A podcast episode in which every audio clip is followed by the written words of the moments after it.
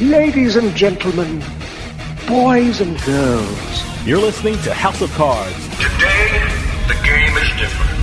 I want to gamble. Gambling is a very serious business. Is that clear?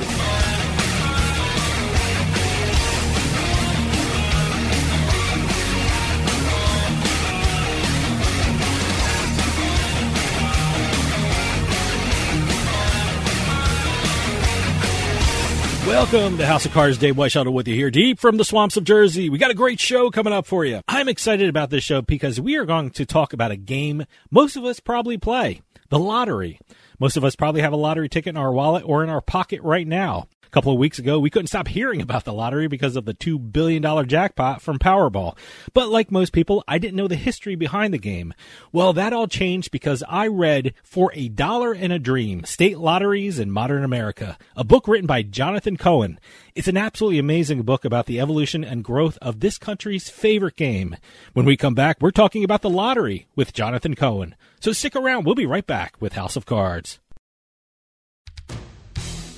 Hey, this is Dave Weishuttle from House of Cards with your House of Cards gaming report for the week of May 22nd, 2023. BetMakers Technology Group announced they have released a one of a kind horse racing betting app. The New Jersey Division of Gaming Enforcement approved Mammoth Bets, which is the first legal mobile app for fixed odds betting on horse racing in the United States. In a recent survey commissioned by BetMakers, 83% of U.S. horse players wanted a fixed odds betting option in addition to a parimutuel wagering system.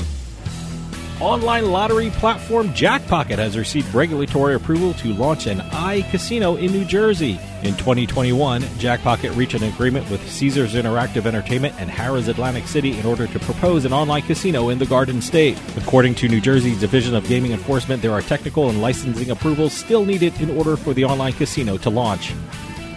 And finally, for all you slot players who are also fans of classic monster movies, get on down to Pechanga Resort and Casino in Temecula, California. On April 27th, Light and Wonder debuted the first of its line of classic Universal Pictures monster slot machines. The new slot machine features Frankenstein's monsters, who was actually at the casino to help cut the ribbon. Can't wait to check out the machine. Having news or tips regarding casinos, gaming, or legislation, send us an email at newsroom at houseofcardsradio.com and follow us on Twitter at HOC Radio.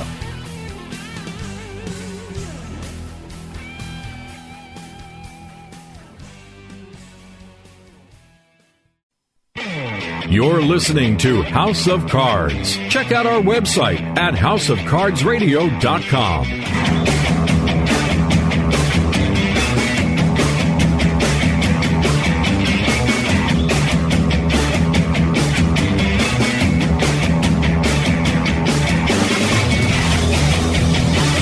Welcome back to House of Cards. Dave Weishuttle with you. Here at the radio show, we get a lot of books all the time, but I have just read the most interesting book we've received in a long time.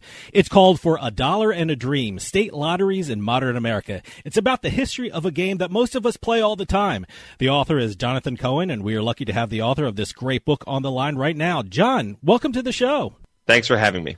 Uh, first off, congratulations. I was talking to you off air. It's just absolutely an incredible book. And as I said, the lottery is something that people play all the time. I mean, you see advertisements everywhere for it. If you're in the grocery store or convenience store, you can't help see people play the lottery.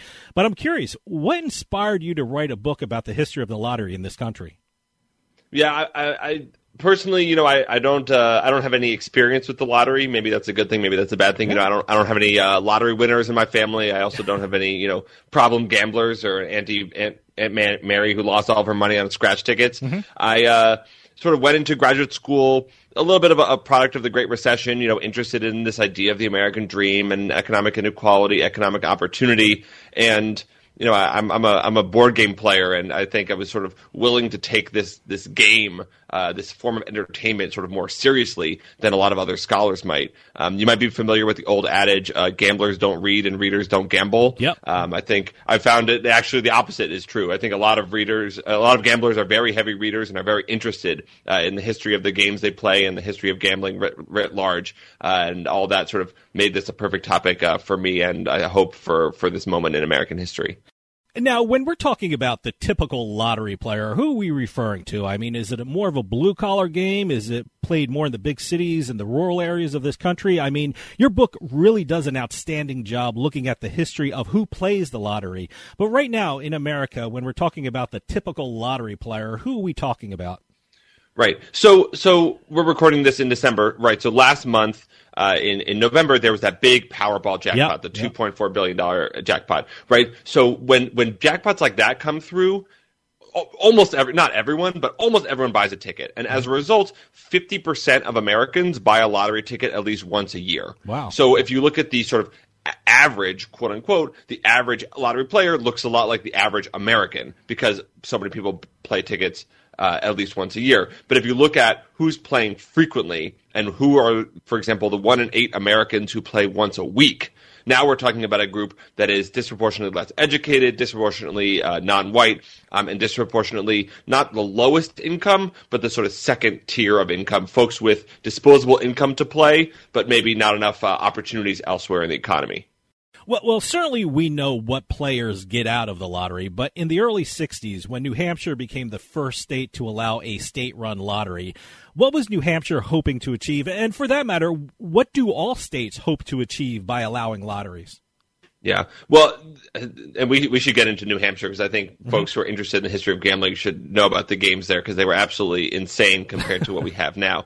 Um, but but I, I think that the the equation for states is pretty simple. Uh, is that it's pretty hard to find uh, state revenue that isn't from taxes. And gambling and, and lotteries in particular are sort of one of the only ways to do that. And lottery lotteries um, in in the starting in the '60s and then after were just sort of considered less scandalous than things like sports betting or casinos. Uh, bingo, actually, in some states, uh, you know, you're you're in Jersey, New York, New Jersey, were sort of some of the pioneers on the bingo front. Yeah. Um, but otherwise, lotteries were were again uh, an easier sort of entree uh, for states into the gambling economy. You know, we're talking about the 60s. I- I'm wondering how much did the times affect the evolution of the lottery? I mean, in the 60s, we had difficult economic situations. Race relations was at a critical point. I mean, we were in the midst of the Vietnam War.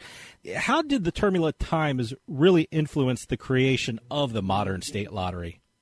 Yeah, well, you set me up nicely because this is one of my, my key arguments in the book, which is, um, you know, we think about gambling as inevitable, and you know, lotteries have existed for, for thousands of years in some form. But I, I, I think the American state lottery system, as, as it exists today, is a response to particular circumstances of time and place. And as you alluded to, I think the sort of tanking economy of the late 60s, early 70s uh, is what inspired states like New Hampshire, New Jersey, New York, who are, are lottery pioneers, is what inspired them to to take on the lotteries in the first place. And it, you know, the in the immediate aftermath of World War II, states were able to raise uh, services without raising taxes. And as the economy soured, as inflation sort of took off in the 60s and 70s, as the Vietnam War took a larger share of the federal budget, that wasn't possible anymore. And that's what sort of prompted states, eh, eh, starting in the Northeast, to turn to lotteries as this new creative source of revenue. Yeah, I'm glad you brought that up. I mean, we're using the term modern state lotteries, but lotteries are not a new concept. As you pointed out in your book, you can find lotteries in the Bible. The Jamestown colony was helped a lot by a lottery. The founders of the U.S. used a lottery to get money for the Revolutionary War. So lotteries are not a new thing. I mean, but I, I'm, I'm curious. It seems you didn't hear a lot about them until the end of the 20th century.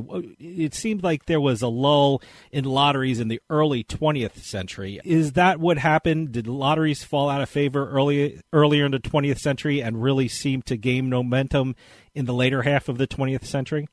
Yeah, and I'll and I'll I'll be, be specific. There was a definite lull in legal Okay. lotteries All right, uh, from the from the 1890s through the 1960s. Uh, in the 1890s, you, you may have heard about um, there was this corrupt uh, lottery based in Louisiana that sold tickets all over the country. It was the last remaining state lottery, and Congress finally it was called the Golden Octopus, Yeah. uh, and Congress finally had to sort of take action and shut it down. Um, so lotteries go underground, and we can talk about uh, you've already alluded to a little bit the sort of uh, underground black numbers games Sure, uh, sure. in the north in the northeast and Rust Belt. So those are popular it's starting in the 1890s, but really they take off, you know, mid 1920s through the 1960s, and that's when we started to get the the modern legal uh, state-run lottery era. Well, let's get into that a little bit, especially in the 1960s, and New Jersey was the state that saw the biggest need for a state-run lottery. What was going on in New Jersey at the time, and how did New Jersey influence other states when it came to state-run lotteries? Yeah, so so New Jersey. Um, is suffering a worse version of a problem that other states are experiencing, which is that the state needs more money, but voters are already sort of suffering under ta- under their tax burdens and don't want to shell out more. So the state needs a way to raise money without raising taxes. Um, and then the other sort of another uh, special uh, uh, situation in New Jersey is the prevalence of these illegal numbers games, especially in in Black and Latino communities, but not exclusively. There were a lot of uh, white working class folks, uh, blue collar folks, and working at their factory who who would play the daily numbers there as well. So what you get is um, a lot of uh, black numbers players who I, I, should say are sort of getting harassed by police. You know, the police these games are illegal, and the the, yeah. the are the impetus for a lot of sort of arbitrary police harassment in urban America. So you get a lot of those folks on one side who want a legal lottery because they think it will end police harassment. And on the other side, you have all these white suburban homeowners who don't want to pay more taxes, who still want state services, and because of all this illegal gambling, they think that a, lottery will be a windfall, and that this is there's all this money that's already being spent on gambling, and you know all we have to do is legalize the lottery. Um, so just to answer the second half of your question, New Jersey uh, solve some of these problems. The New Hampshire and the New York lotteries, the first two, were just absolute duds. The games mm-hmm. were so complicated. They're based on these historical horse races, and yeah. they're sort of like raff, raffle type games. It's just not even worth getting into. And the ticket tickets are expensive. You have to like write your name on all of them. And the New Jersey just is like, all right, we're just gonna have a weekly lottery and we're just going to do away with it. And then pretty quickly they like, okay, we're going to add a daily numbers as well. So they really um, they have cheaper tickets, faster drawings, faster payouts, uh, and that's what really sparks the spread of state lotteries uh, across the region uh, in the early '70s. Stick around; we'll be right back with more House of Cards.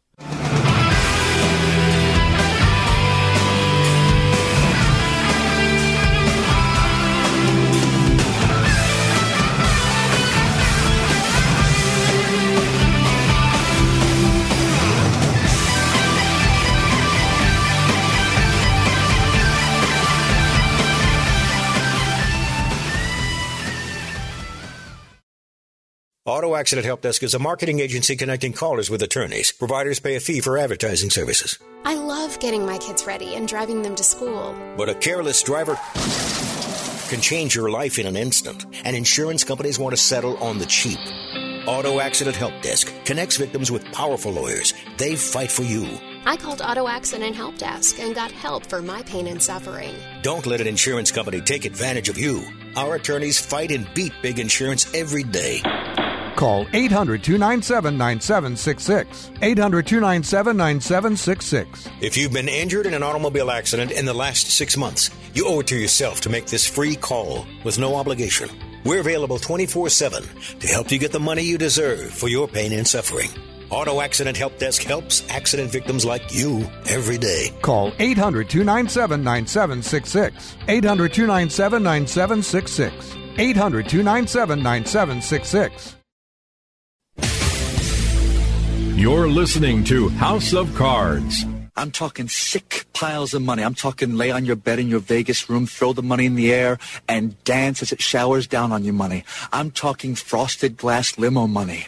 I'm talking big cowboy hat, silver turquoise buckle money. I'm talking gambling. I am in love with you.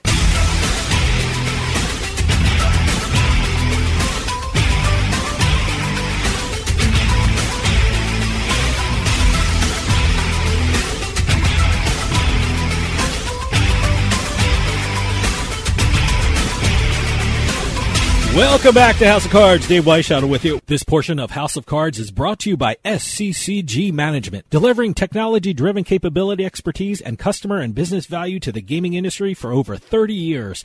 For more information, go to sccgmanagement.com. For those of you just joining us, I am talking with Jonathan Cohen, author of For a Dollar and a Dream, State Lotteries in Modern America. You know, you mentioned illegal gambling. I mean, one of the arguments in the debate on whether to allow legal state lotteries is the presence of organized crime and illegal gambling.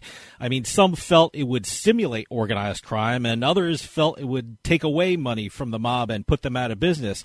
I mean, right. we're, we're kind of having that same debate now about sports betting in this country. Has either side of, of the debate been proven wrong or right, or or is that still to be determined?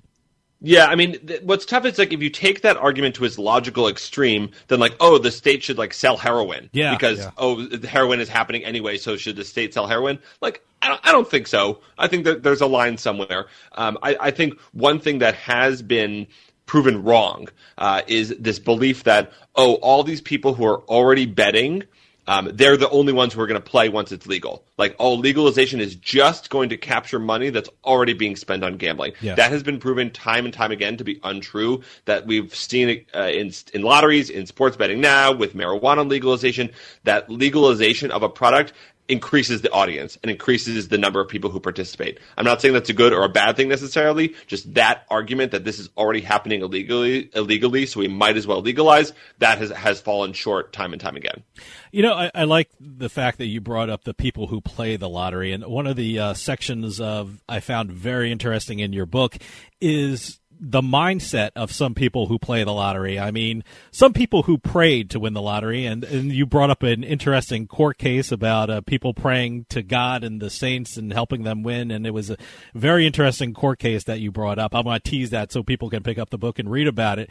And then some other people felt they deserved to win because of the type of person they were. And uh, and even on this show, we've had a lot of professional gamblers come on this show who were selling books, and one of the sections of their books that they've written was how to play the lottery better. I mean, I didn't know they could right. do that, but okay, whatever. yeah, I buy, mean, buy more tickets. That's yeah, yeah. But, but in writing this book, did you find that a lot of people believe that they actually have some kind of small control over the outcome of the lottery drawing? Absolutely, and I think right. we, we we see this we see this in a lot more ways than you might think. I think the the practice of playing special numbers is a sort of a form of exerting control. The practice, and this is really weird, but it is established in a, in a major study, the practice of picking which store you buy your tickets from. Even though every store can sell the same tickets, you, especially if you're playing like Powerball, every sell, store can sell a ticket with the same numbers, but people go and this is uh, borne out in a, major study, people go to stores where winners have bought their tickets, thinking that the luck will somehow rub off on them. Mm. Um, and then the the the most sort of pervasive practice and one that's sort of invisible and sort of below the surface and, and, that you alluded to are folks who pray uh, to win the lottery or use positive thinking or affirmations to, to thinking that it will help them win. Um, and in the process, uh, as I argue, they sort of take the lottery, which is the quintessential uh, form of chance and yeah. randomness in society, and they transform it into what what part of the meritocracy, something that rewards the just and the deserving, and where a, a way for good things to happen to good people, which is just totally uh, let's say, not borne out by mathematical reasoning, yeah, right. uh, at the very least. I, I, love the term that you quoted. They call it the culture of control. I, I thought it was such an interesting conversation in the book. Yeah and, and just to, to, explain, so the the culture of control is this belief that good things happen to good people, bad things happen to bad people. Um, and I see one one example of this, and I, I have didn't write, write about it um, as much in the book, but I've, I've written about it elsewhere. Um, is the myth of the miserable lottery winner? the belief, and it's a total myth, the belief that bad things happen to lottery winners because they didn't really deserve their money, so they suffer some comeuppance mm-hmm. uh, because they don't know how to handle it. And it's totally not true. Lottery winners do just fine by and large. There's like five examples of lottery winners who lost their money, and those get quoted in every single article um, that perpetuates this story. Uh, but this belief that, that we want to have that these people who are luckier than us don't actually deserve it uh, is just so pervasive, and the fact that everyone knows about this myth, but the fact that it is an actual myth, uh, I think is really telling. You know, one of the things that really spurred the growth of the lottery was the work of a company called Scientific Games. And for people out there, they're still around. They're now called Light and Wonder. I, they changed their name. I don't know why they changed their name. They changed it like every five years yeah, to avoid lawsuits and yeah, stuff. I, guess, I guess so. It's it's Light and Wonder now. But but tell us about the company Scientific Games and what was their effect on the lottery in this country? Yeah, it's it's it's absolutely huge, and it's a totally uh, unknown story that I was that I was happy to uncover. So, Scientific Games uh, is the creator of scratch tickets, um, it, which debut in Massachusetts in 1974, um, and sort of quickly saturate the the nation. Um, but until 1977, uh, lotteries are confined in the urban, uh, in the, excuse me, they're confined in the Northeast. Um, there are only 14 states, um, and Scientific Games is sort of selling its its scratch tickets like hotcakes, but it wants to expand the market. Uh, it needs more states to legalize lotteries so that it can sell more scratch tickets. Um, and what it does in in Arizona, in Oregon, California, the District of Columbia, Missouri, Iowa, uh, Colorado is it swamps the initiative process. So these are states where you know a, voter or any person can sort of get, collect signatures, put a ballot initiative uh, uh, on the on the ballot for voters to to, to decide. If 50% of people say yes, th- that law goes through. No amount of, of governors or le- state legislators can interfere. So what Scientific Games does is it pays companies to gather signatures. It writes the bills themselves. It pays advertising and it puts these lottery bills on the ballot and tells people, "Hey, a lottery in California, for example, isn't about educa- isn't about gambling; it's about education." And in Colorado, the lottery in Colorado isn't about uh, gambling; it's about public parks. And if you support public parks, you should support the lottery. And they passed the lottery in in all these states that I mentioned. I mean, that's really what sparks their spread in the mid 1980s. Um, and you know, Scientific Games for their part, you know, wins the contract in basically all of these states uh, and sort of living high on the land on on these this 10 percent uh, or so of of of every lottery dollar um, that goes to administration costs. You know, scientific games seem to shift the proposal for the lotteries to focus more on specific government programs. Was that the blueprint going forward? That lotteries were not money going to the states; it was money going to the states for a specific purpose. Is that what happened after scientific games? Yeah, that, that's about right. I mean, in the 60s and 70s, and the quotes that you've seen from New Jersey are just crazy. People really thought that a lottery was going to solve all of their state's financial problems. They really thought it was going to be, they were never going to have to pay taxes again because there was going to be a lottery. Um, and you know, evidence by the late 70s shows that that's just not true. Um, so rather than sort of put the money in the general fund for, you know, it'll make a it'll make a small difference, but it won't really change anything. What Scientific Games does is particularize the promise of the lottery. They say we're going to help this one specific program, um, and that's what's on the ballot.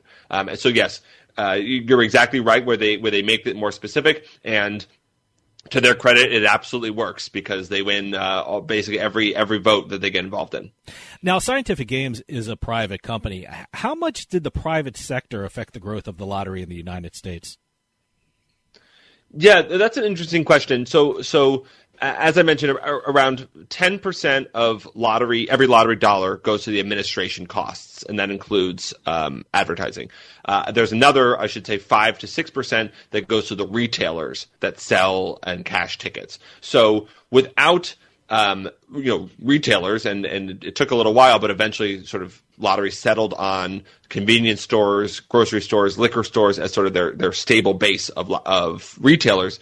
Um, without those kind of that, that kind of built-in market, the lotteries would have spread a lot more slowly, or the lotteries would be a lot smaller than they are today. Um, and, and sort of similarly on the back end, a lot of these companies not just scientific games, but some of their competitors and even some smaller companies along the way were really integral in providing, you know, computer services, ticket services, advertising services um, that helped lotteries grow. Because if you think about it, this is a brand new industry when it starts, and these companies, have, these these state officials, a lot of them are FBI, former FBI officials, because states are so worried about organized crime that they bring in all these FBI agents to run the state lotteries, and they have no idea how to run a gambling game they don't have they've you know they have no background in this stuff. And it's these companies who are able to sort of kickstart the process. And then ultimately sort of they have a they have a lot of say uh, in the process. And they and they're the ones who are innovating and creating new games creating new ways to play creating new cost of tickets uh, dividing new advertising. Um, and they're really an understated and overlooked part uh, of the American gambling economy.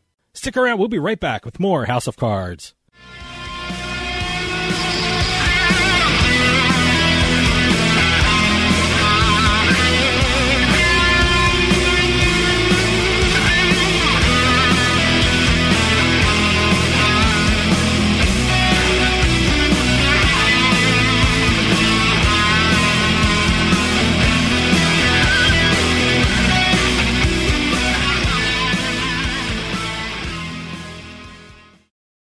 Some people like knocking boots. How to do? While others get lucky. And some just get it on. No matter how you do it or what you call it, Adam and Eve makes your whoopee hot with 50% off almost any one sexy item. Just enter offer code BOOTS2 at checkout and get 50% off plus 10 free gifts, including free shipping. First, get busy with a gift for you. Shake the sheets with something exciting for them and hit a home run with a third item you'll both enjoy. Sounds like someone hit the sweet spot. Plus six free bonus gifts that'll make you say, bow chicka wow wow. Adam and Eve is tapping that offer. Oh, yeah. With 50% off and 10 free gifts, including free shipping. Use offer code BOOTS2 at adamandeve.com now. That's offer code BOOTS2. Boots2 at adamandeve.com. You're listening to the House of Cards. Why, you cheap crook, stealing the baby's bank. It's only a lend lease. I figured to bet on the 50 to 1 shot and double the baby's money. Why, you imbecile. Why don't you pick a 100 to 1 shot and triple it? Oh, okay.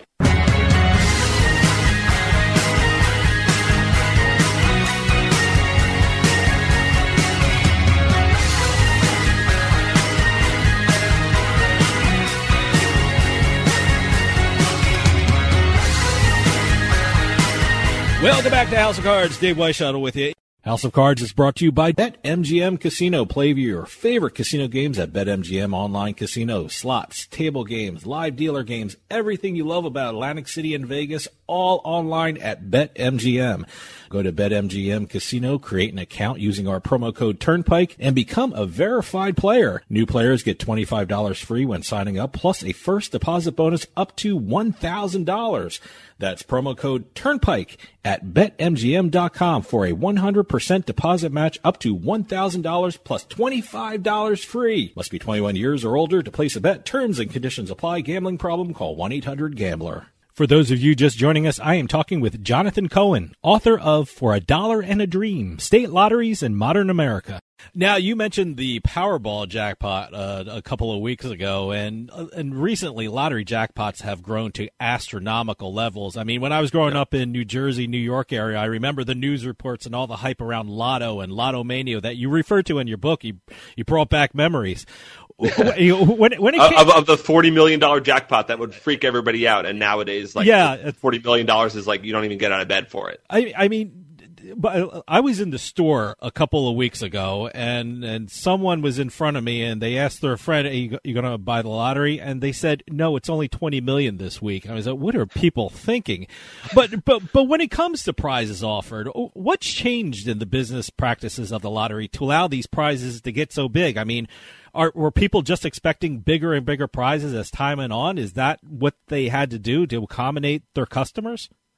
That's that's definitely a big part of it, and, and it's what a lottery officials call jackpot fatigue. Yeah. uh, which is what you know the forty million dollar jackpot that set New York aflame in 1984. You know now that's just sort of the starting point, or until 2020, that was a starting point for Powerball and Mega Millions.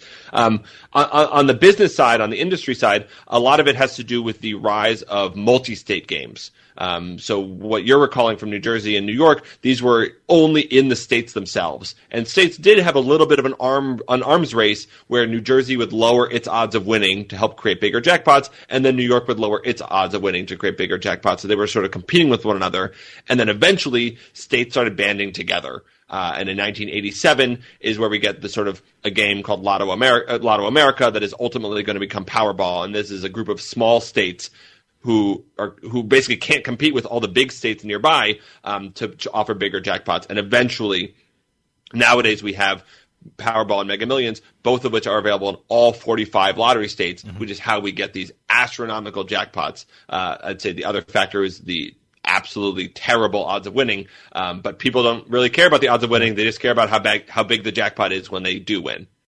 You know, we talked about the media, but I'm curious, what was the effect of advertising on the growth of the lottery? I mean, I'm I'm here in New Jersey. I get all the lottery ads from New York, New Jersey, and Pennsylvania. By the way, Pennsylvania Yeah. actually has a recurring character in their lottery ads, Gus the Groundhog, who is the second most famous groundhog in Pennsylvania after Punxsutawney Phil. But how how did advertising affect the growth of the lottery? Yeah, well, I would say lottery advertising today, uh, maybe Gus aside, uh, is a lot a lot more tame than it used to be. Okay. It used to be really in your face. It used to be really like, "Hey, hey, you, you're going to win the lottery," or "Hey, winning the lottery is really fun. You should buy a ticket." Um, and and lotteries have sort of calmed that down in part because they know they can't keep promising people a jackpot when when people sort of generally know the odds of, of winning are terrible. Um, but but that was that definitely helped inculcate uh, the desire for wealth, the desire to win, and it advertising absolutely helped make lottery playing a daily or weekly or monthly practice for a lot of people. Um, the other side, and, and we can get into this in more detail, is the lottery has created a belief, a mistaken belief, but a belief that the lottery is solving all of states' financial problems, or that some massive share of lottery dollars goes to the state, which is not the case. Um, and that has sort of warped people's belief about all the good the lottery does or doesn't do, um, and then how much states uh, have to work with uh, on the financial side, thanks to thanks to the gambling uh, the gambling world. Well, let's talk about a state and a state that's been in the news recently, um, and it was one a very interesting topic in your book for a dollar and a dream state lotteries in modern America was the effect of the issue of the lottery, what it had on the effect of the politics of Georgia. I mean, uh, Governor Zell Miller won an election because one of his main issues was the lottery. In fact, he called his election the referendum on the lottery, and he also had the Hope program, which was an important program when he was governor, uh, which involved the lottery. Tell us about the effect that the lottery had on the state of Georgia.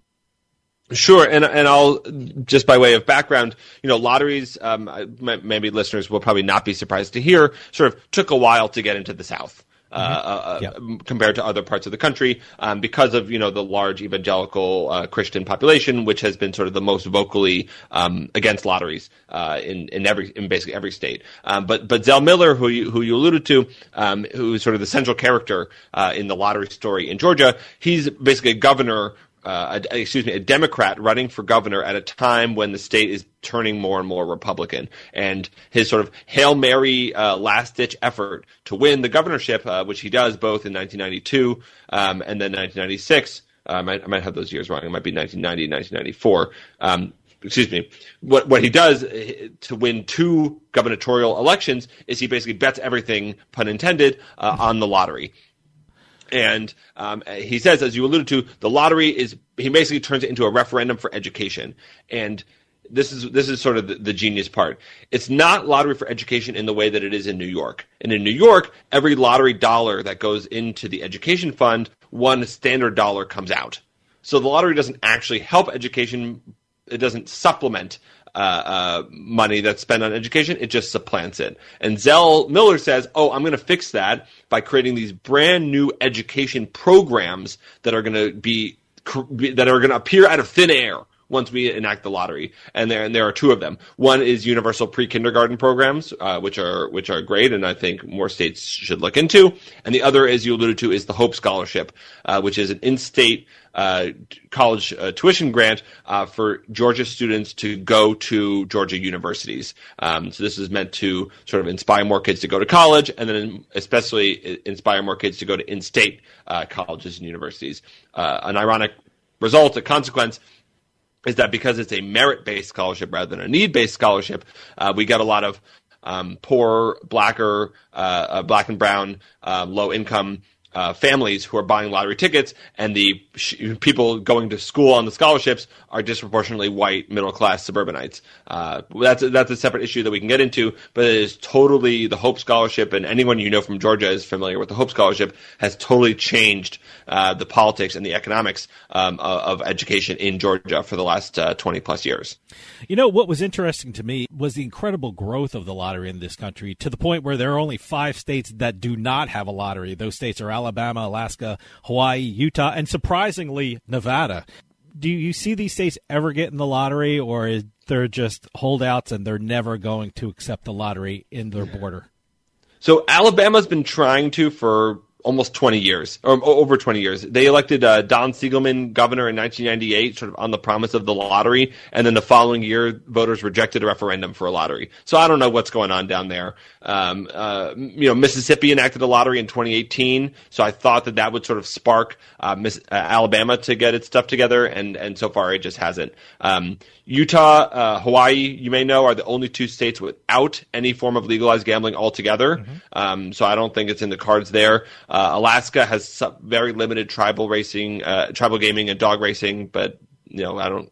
I don't think the the uh, geography of Alaska is particularly well suited um, to a state lottery. Though I also felt that way about Wyoming, and then they proved me wrong. So what do I know? Um, and then Nevada. I mean, you said it's ironic. I think the the casino um, operators and anyone who's been to Nevada knows there's slot machines and, and blackjack machines in every uh, supermarket. They don't want competition uh, uh, for for that for that dollar. So that's uh, I don't I don't think it's happening anywhere other than Alabama, which I would keep my eye on for the next couple of years. Do you think the lottery achieved what the states hoped it would achieve for them? Has has it reached its goal or has it has it fallen short of some of the promises the states have uh, alluded yeah. to for the lottery? Yeah, it's a good question.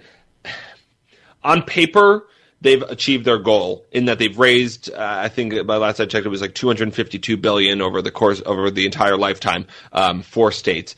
Uh, which is which is great, and that's a lot of money, and that's a lot of money Americans would have had to pay in taxes that they now they didn't have to. Um, but it has absolutely not fallen, not not met the promise in terms of what the expectations were, and that's part of the, partly the fault of the fact that expectations were just so high. Mm-hmm. And the hopes, um, whether in, in New Jersey in the 60s, in California in the 80s, in Georgia in the 90s, that a lottery was going to solve all their states' budget problems, solve all their states' education problems, solve, you know, create this brand new scholarship, which actually did not exist before and does now. So, yes, they've and one on the one hand they've raised a lot of money and it's been great. On the other hand compared to what states expected what they hoped for compared to you know how the lottery lottery is only a relatively small small small small share of states total income they've absolutely fallen short where do you think the lottery is headed in the future? I mean, I'm of the age where if I bought a lottery ticket, it's either at a grocery store or a convenience store. But now people are buying tickets online through things like Jackpocket. Is the lottery headed online, or will people continue to get tickets from the stores or the grocery stores and convenience stores? Um, where do you think people can expect the lottery to go to in the future? Yeah, I, I think I think that that's a it's a it's a good question there are definitely I think we're always going to have the the in person component, and there are always going to be folks um, who want to sort of feel the scratch ticket in their hands, uh, kind of thing. Lotteries are absolutely pushing um, both online and then also in some states. I'm from Massachusetts originally, where until very recently you could only buy tickets in cash and they're trying to sort of move move move us uh, into into the cashless economy. Um, online definitely seems to be the future, uh, but I actually don't know how well it's going to go because indications are that that Gen Z and and millennials are just not interested in lotteries. Uh, to the degree that, that older generations are, um, you know, I wonder with things like with crypto, with with Robinhood, um, with with sports betting now, um, if that revenue is just being spent elsewhere, and folks, you know, feel like they have a better chance or a, a better chance at, winning uh, in, in, some of these other places um, where they also, you know, it's not a total crapshoot. Uh, pun intended, um, uh, as to how, how much how much they're going to get back. So the states are going online with the attempt to appeal to these bettors, but I think there's going to need to be more done um, if states you know want to get younger folks on the on the line. Um, there's going to need to be a, a, lot more than just creating a new app uh, to do so. Jonathan, we're running out of time, but where can people pick up your book for a dollar and a dream state lotteries in modern America? And if you have a website or a social media address that you want to give out, please feel free to do so. Uh, sure, thank you. My website is just jonathandcohen.com. Uh, book uh, available anywhere books are sold, including Audible, uh, where there's a, a great audiobook version. Um, and I'm always happy if folks have you know lottery stories, uh, questions about lottery history. I'm always happy to to meet with folks and, and conduct interviews like this one and and answer questions um, about what I think is a really important topic that that reveals a lot about American society and American culture. Jonathan Cohen, author of For a Dollar and a Dream State Lotteries in Modern America, thank you so much for coming on and talking about the book. The lottery is something that some people play every day, and it was so interesting learning about the history behind the game. Thanks so much for your time. Thanks so much for having me. Stick around. We'll be right back with more House of Cards.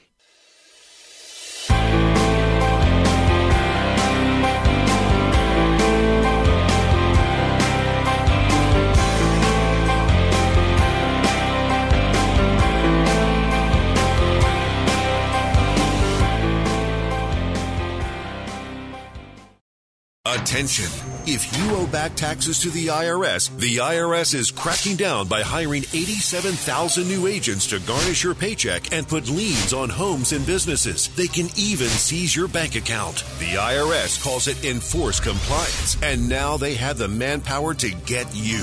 Penalties and interest on unpaid taxes compound daily. So call One Stop Tax Relief Shop and get the IRS off your back. They're experts in the Fresh Start Initiative, one of the biggest breaks the IRS has ever offered. Call 800 353 2174. 800 353 2174.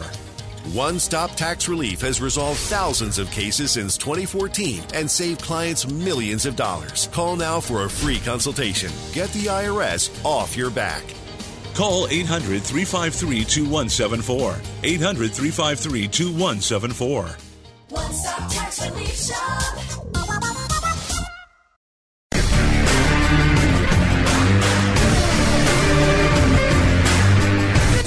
Casino. People got to win sometimes.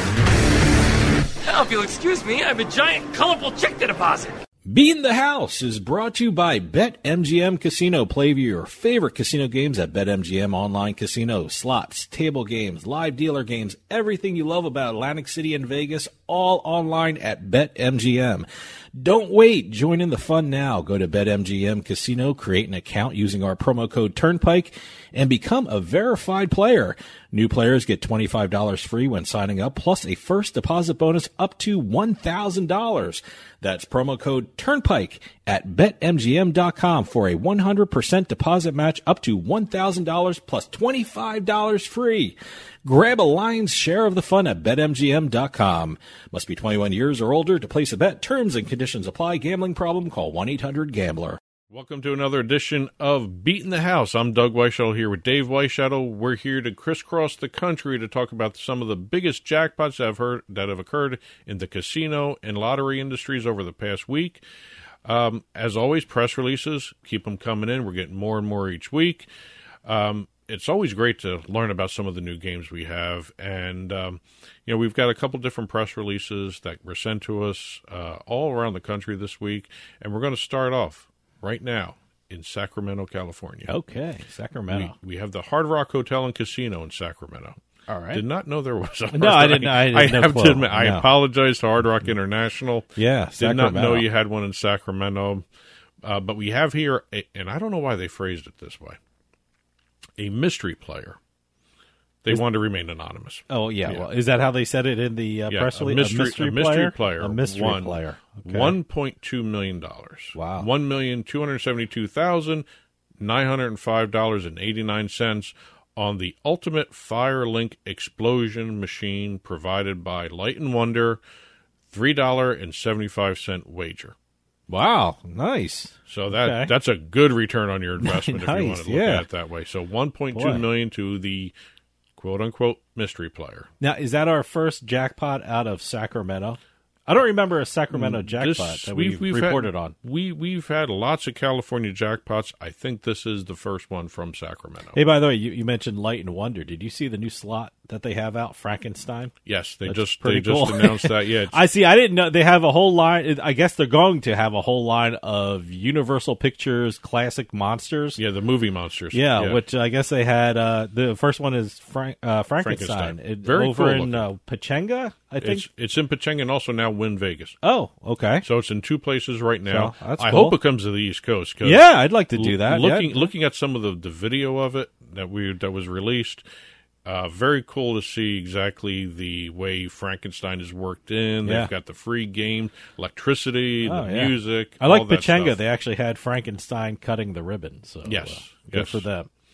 Um, actually, we're going to be leaving California now. All right. We're going to Arizona, Glendale, Arizona, to be exact. We've got a jackpot coming out of the Desert Diamond Casino West Valley.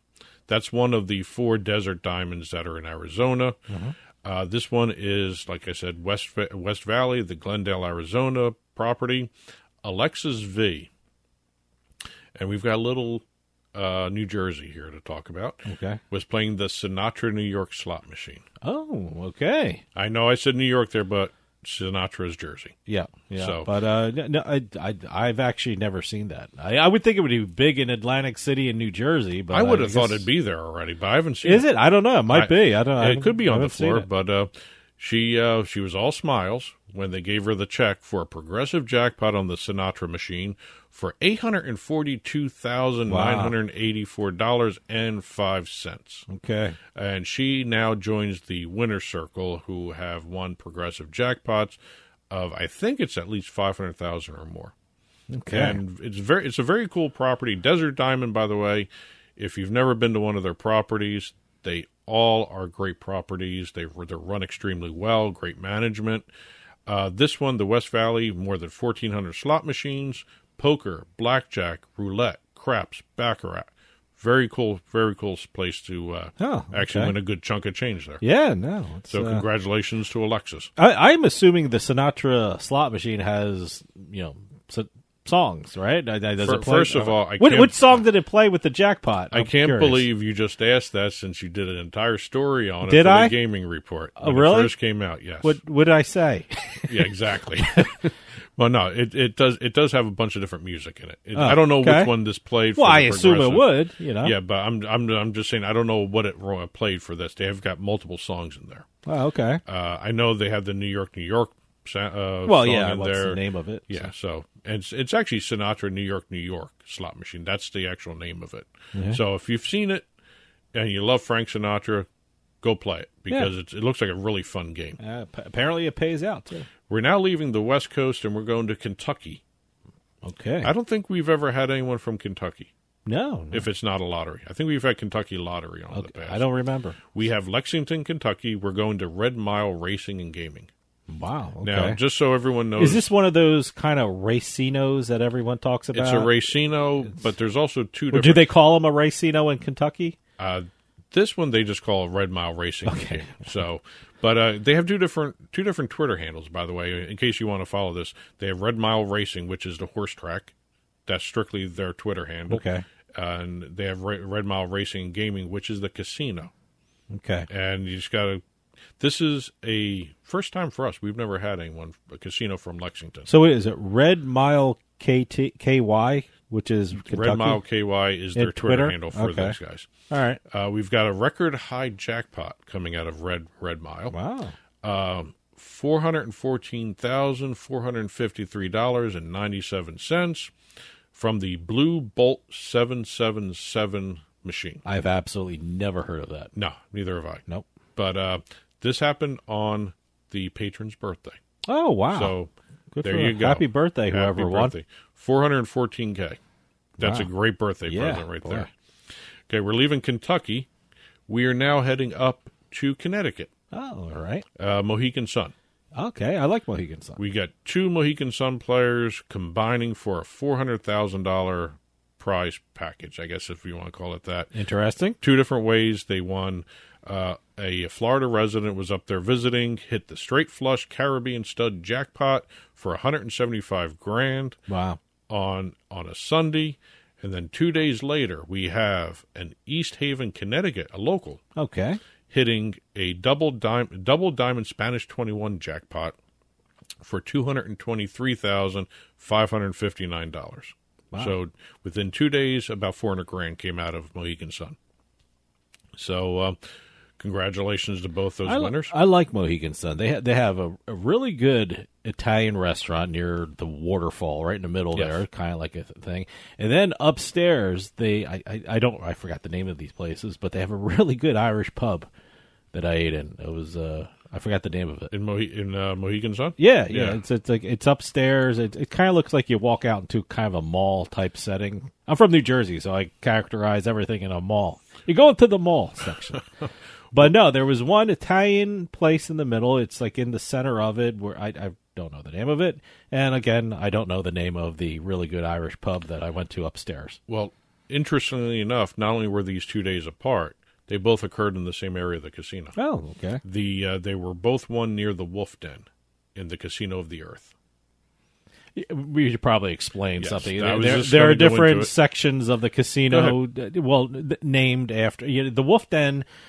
I, I, I, from what I remember, that's kind of the bar in the center of the gaming floor, and the right? entertainment stage, and too. the entertainment stage in the center of the. But then every section of the casino is is It- like the casino of the sun and the casino of the If you think about it, moon it's, it's set, it's set up like, a compass, four different directions. Yes, yes. And sun, you know, and and also the ceiling is one of the nicest Uh, ones. it- I've no, ab- It's- absolutely. it's a night sky. It's a beautiful casino, and I, I know the Wolf's Den. It's the uh, entertainment bar kind of area section of the you know front in the middle of the floor. once you go into once you get into Mohegan Sun, you it might not be it. a bar. Is it a bar? Am I thinking it's a bar? It, it's a bar. There's a bar in there. Okay, yeah, but it's right. really the entertainment station. right. And when they when uh, certain days like Saturdays and Sundays, um, last time I was there, they had a band playing.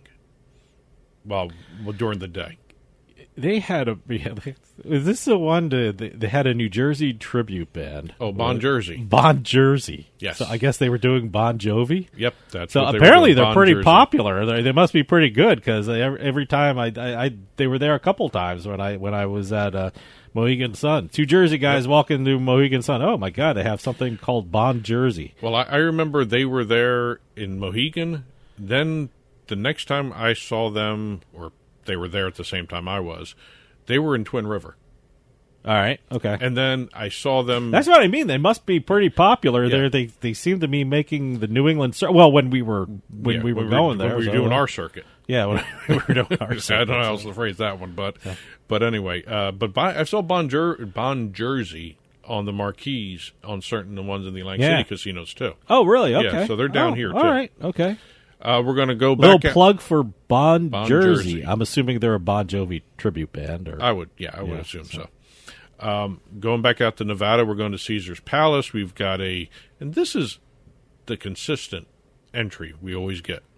And Caesar's Rewards members always play video poker. I don't know why that is, but the majority of them are always playing video poker. The Game King video poker machine has paid out again. Wow. Okay. Hundred thousand dollar jackpot. Nice. The winner got four aces with a four kicker. Okay. So congratulations to the hundred thousand dollar jackpot winner. Going over to, uh, you know what? I'm going to skip one news report and go to a specific uh, book a thing here. We have a sports bet. Okay. We don't normally do sports bets here. Well, we should. we have should. Betfred Sportsbook Colorado. Okay. Uh, we have a massive win by Colorado better. That's their words. Massive win. massive win. Turned a $500 promotional bet. Ooh, wow. Was that one of those? Uh, you deposit and you get the free. The yeah, you get bet. like a bonus, thing. Yeah, yeah, okay. Uh, nine leg baseball parlay, the $500 promotional bet ended up giving the player $233,618.77. As a matter of fact, his last leg was won on a comeback victory. Wow. Yes. Boy. Boy, he was sweating it, huh? Yes, the Texas Rangers came back from being down four to one and won the game in the last inning. Wow. those those are the best kind of they're the best times to do bets like that. You know, you you just had a birthday. Happy birthday, by the way. Yep. And you. know the uh, sports books give you you know for your Everything, yeah. birthday. You know here here's like a five dollar bet. Yeah. You have to bet something on a sport. That's the kind. That's That's that's, the the time to to do do it. it. You know, you got a five dollar free bet. You know what? You're playing with house money. Do like a twelve leg parlay. Who Yeah. knows? Hey, you're not. You're not. You know, it's not your money, so you know, might as well uh, give it a shot. Exactly. That that's a good See, way to use that- it right there. That's when you do parlays. That's when you know if you if you got like a promotional bet and stuff like that, Or, or, or or if you know you have extra cash and you're not gonna you know you're not gonna fret about it.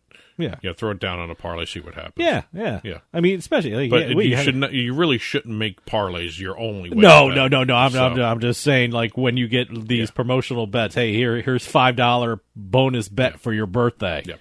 That's when you do it. Well, we're going to go to some press releases here. We've got IGT. Every month, IGT sends out a press release uh, detailing what's been paid out in the Wheel of Fortune games, the Megabucks, the Power Bucks, all those different jackpot machines. Uh, according to IGT, in April, three jackpots totaling more than $17 million Wow. was paid out on those three machines. Uh, going through the thing, the Megabuck slot player won 14 million at Reno. That was a historic jackpot for I, Reno. I remember that one. Yeah. Yep, at the Atlantis. Uh, the Megabucks Mega Vault at the Atlantis. That's what pulled out the 14 million.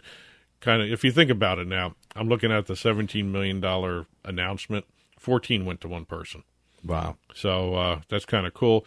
April, April 15th, Wheel of Fortune slots player won 2.3 million in the United States, 3.2 million in Canadian. Uh, playing the Wheel of Fortune double times pay, three times, four times, five times. Yes, that's the name. That's of the it. name of the actual name At? Casino Woodbine.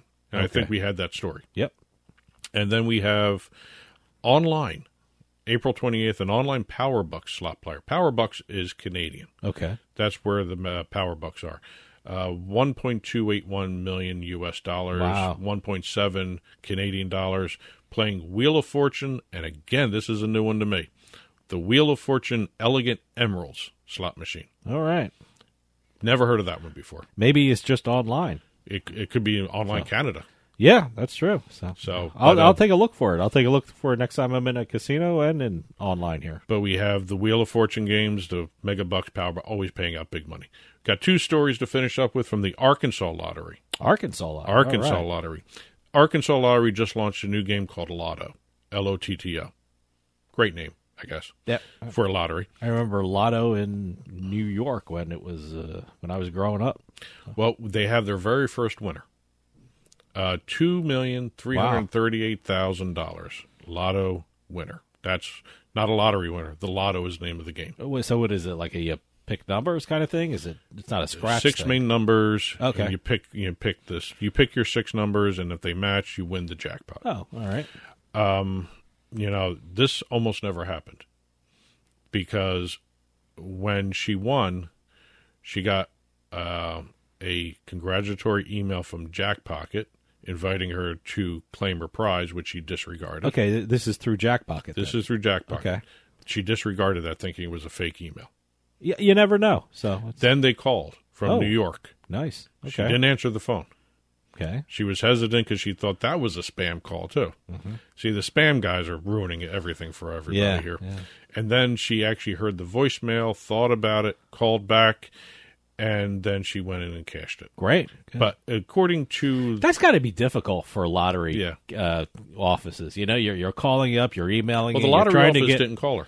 Or or or whoever is involved with the lottery. You know, a lot of people are going to think you know it's it's not real. See that that's the thing. I they got to figure out a way because I'm seeing a lot of people in the press releases saying they didn't want to answer the call because they didn't recognize the number, Yeah, yeah. or they were unsure that it was real. There's got to be something that can be done that can make it a verified call that people Yeah. will answer the phone. Otherwise, you could skip out because a lot of these times when you have some of these prizes, the online versions of it have different time frames to go claim your prize Mhm. and you got to be aware of that too. So, congratulations, very first winner for the Lotto jackpot, L O T T O. Uh, last one. This is another one where we've actually had this story before in other states. Always check your ticket. A player bought a Powerball ticket, almost missed out on claiming one million dollars because he forgot about it. Wow. Okay. Yeah, he was uh, digging around a. Uh, So he forgot he bought a lottery ticket. yeah, he was digging like- around in his email or whatever he did because it was an online purchase. Okay. And in Arkansas, an online game like Powerball, you have 180 days only to Oh, claim. okay. I th- see. I thought it was a That's- year.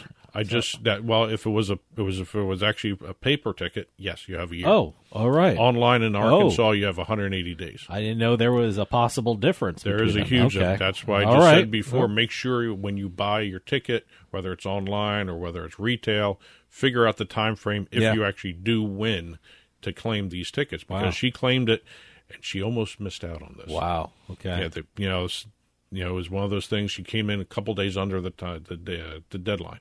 So Wow. one million dollar. Check your tickets. Remember your tickets first of all. Yeah, and check how And long check you out- have to cash them in. Yeah. exactly. Check out how long you have, whether it's online or retail, to go in and claim your prize. Uh, that's it for this week's Beating the House.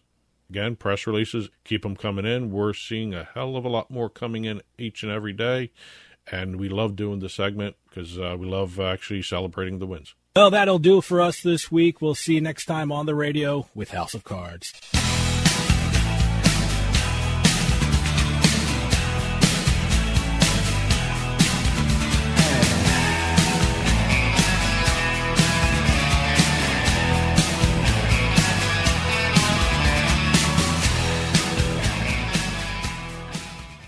This podcast is a part of the C Suite Radio Network. For more top business podcasts, visit c-suiteradio.com.